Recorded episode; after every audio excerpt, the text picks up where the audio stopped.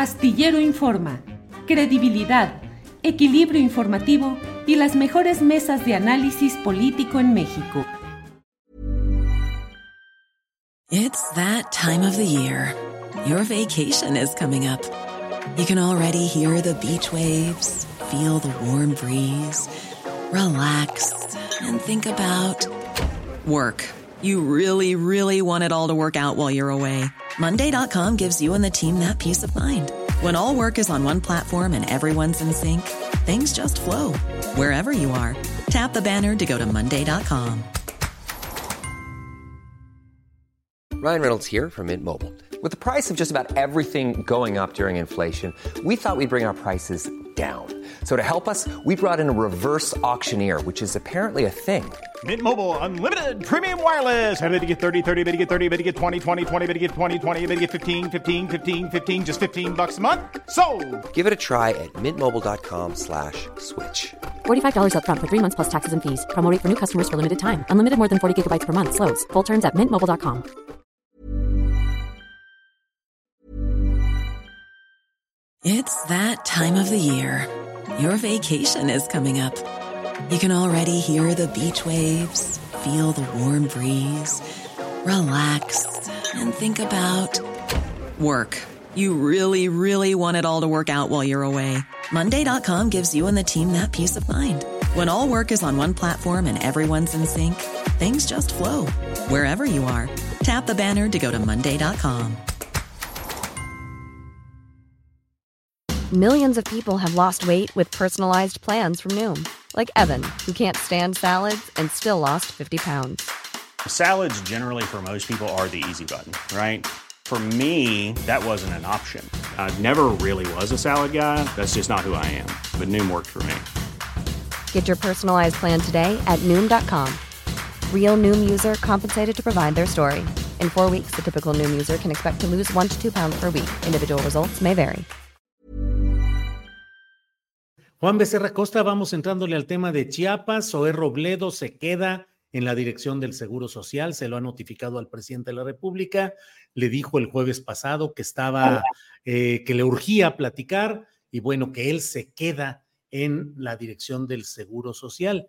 Un gesto similar hizo Rosa Isela Rodríguez, quien también meses atrás dijo, yo me quedo en la Secretaría de Seguridad y Protección Ciudadana eh, y no buscaré ser candidata a la jefatura de gobierno de la Ciudad de México. Pero en el caso Chiapas, Juan Becerra, ¿qué significa la salida de escena de Zoé Robledo? No sé qué tanto se puedan parecer estas dos que acabas de decir, Julio, la de Rosa Isela Rodríguez y la de Zoé Robledo, porque de entrada, Rosa Isela ibas a entrar al quite de la jefatura de gobierno de la Ciudad de México, una vez que la doctora Sheinbaum pues, se separó el cargo para hacer los recorridos, para aspirar a la coordinación de la defensa de la transformación, y o a la Secretaría de Gobernación, mismo caso de Adán Augusto, y fue en una mañanera, y fíjate que el presidente te soltó a Rosa Isela en la mañanera, enfrente de todo el mundo. No sé si te diste cuenta. La pregunta. Y Rosa Isela lo voltea a ver y dice así como diciendo, ah, me preguntas en público, pues te respondo en público. Y que le responde en la mañanera, no, yo me quedo. El de Suárez es, es, es, distinto porque las implicaciones son mucho mayores. Estamos hablando de llevar a cabo una campaña política para un cargo por el que a mí me parece que ha trabajado mucho tiempo Zoe Robledo. Es algo que ha anhelado, que ha aspirado desde hace buen rato, la gubernatura en el estado de Chiapas, por lo que sí es de llamar la atención el que se haya anunciado que no va a ir para eso. Todo parece, todo parece indicar que ya está encarrerado, ¿no? Que tendría además buenas posibilidades. Y me Sí, sí, que- sí. Sí, sí, hay distintas maneras de observar este asunto que de lo particular también podría tener implicaciones generales, porque de entrada el mensaje, y dicho por el mismo presidente López Obrador, es que se antecede el encargo al cargo. Primero la causa, primero el proyecto. Lo demás ya vendrá después, ¿no? Y este, pues suena como un mensaje a todos. Del caso particular se va a lo general, principalmente a quienes claramente ya hablábamos que están en el frenesí alimenticio de poder, así como cuando, no sé si han visto, tienen la oportunidad de ver, ya sea de manera presencial o algún video en la televisión, el frenesí de las aves o de los peces que se vuelven locos ante una presa y todos empiezan a devorar. Así se ven también muchos políticos en momentos como el que estamos viviendo en el país. Ya se soltaron, ya enloquecieron ante la proximidad del hueso y entonces les dice, quietos. Y también se da este aviso que me parece, no sé ustedes qué opinen, que es una cepillada en medio del desmadre que hay con las empresas que prestan, o más bien que no prestaron, aunque les pagaron los servicios de mantenimiento a los elevadores a lo que se suma una no, no reducida, no pequeña lista de pendientes en el Instituto eh, del Seguro Social. Entonces, estamos ante un manotazo por parte del presidente para que se sepa que primero están las responsabilidades en el cargo que cualquier aspiración a una ambición política de elección en el proceso que tenemos ya enfrente, pues sí, también parece eso, porque ojo, son más de 22 mil cargos los que se van a elegir en el 2024 y ante el olor del hueso la jauría ladra y comienza ya a morderse entre sí. Hay que ponerles un alto. Y si a eso le sumamos una posible cuota verde en el estado de Chiapas, pues este, ahí vimos a Manuel Velasco, el exgobernador del estado por este partido, por el verde, pues en Twitter muy contento, eh, reconociéndole a su Robledo el que haya dejado sus aspiraciones personales, le escribió este, atrás para eh, priorizar la lealtad al proyecto del presidente. Y es que Julio Alverde hay que pagarle los acuerdos y las alianzas. Amor con amor se paga. Y pues no sé qué les parezca, pero todo lo que acabo de mencionar aquí no es excluyente. Y finalmente se cepilló a su Robledo, quien ya está en plena campaña llevando a cabo ya una operación de rato. No más, no va. ¿A quién beneficia? Pues finalmente me parece que al Partido Verde del estado de Chiapas, más que al actual gobernador. Bien, Juan Becerra Costa, gracias. Daniela Pastrana, luego eh, lo que dice Juan Becerra Costa es, uh, una realidad de ese México nuestro que resulta tan difícil compartir, el hecho de que haya una cuota de poder y que Chiapas, Chiapas, el estado de tanta injusticia acumulada, de tantos problemas uh, que se van generando y que se van acumulando ahora, eh, pues quede otra vez en manos de la pandilla verde, que ha sido una bisagra gananciosa, que lo mismo ha estado con el PRI, que con el PAN, que ahora con Morena, siempre buscando tener negocios. Y ahora el negocio es regresar a tener la oportunidad de volver a gobernar Chiapas, si es que se da este esquema de análisis que estamos planteando, de que se ha retirado a Zoe Robledo para dejar libre el camino a Eduardo Ramírez Aguilar, que es el personaje de todas las confianzas de Manuel Velasco Cuello, fue secretario de gobierno con él y luego fue el líder del Congreso, subordinado totalmente a mm, Manuel Velasco. Y bueno, Chiapas como moneda de cambio. Parece que no aprendemos, Daniela Pastrana. A ver, mientras tanto, eh, Daniela Barragán, ¿cómo, cómo ves eh, todo el tema de Chiapas? Pues huele a verde 100% eh, esa, esa decisión que eh, tal cual podría decirse fue nota el que el presidente dijera que Zoe Robledo no iría por la, la gobernatura de Chiapas. Y todo ahorita así es la pregunta de, de que quizás no se aprende eh, en cuanto a poner estados como moneda de cambio. Sería muy trágico que se confirmara. Ahorita esto que estamos diciendo pues son hipótesis y de confirmarse, o sea, también estaría como poniéndole una piedrita en el zapato al, al proyecto del presidente porque pues si al final de cuentas le vas a pagar al verde con Chiapas, ¿de qué sirve o cuánto le resta todo lo que estuviste haciendo durante años para reactivar el sureste? Eh, ¿De qué sirve eh, hablar de cómo eh, se castigó mucho al sureste y se priorizó en la actividad económica del centro y del norte a costa del sureste? Y pues no olvidar que Chiapas es una de, de, las entidades que concentra millones de pobres, todavía más del 60% de la población vive en pobreza, según las últimas cifras del Coneval, sí va bajando, pero o sea, más de la mitad de, la gente de Chiapas es pobre. Entonces, eh, sería, sería una verdadera lástima de, confirmarse esta situación porque pues se supone que el verde es el, era el parásito del PAN, era el parásito eh, del PRI y estaríamos viendo que ya también es el parásito, el querido parásito de Morena. Y pues también ahí trastoca todo o mucho con lo que llegó el presidente López Obrador a, ese cargo que, está por concluir. lo de Manuel Velasco es también muy necesario recuperarlo porque cuando fue él el gobernador eh, de Chiapas, pues están muchos eh, reportajes también, eh, lo que logró hacer la Auditoría Superior de la Federación con el gasto federalizado, o sea, millones de pesos que no se, que no se encontraron, obra que no se realizó.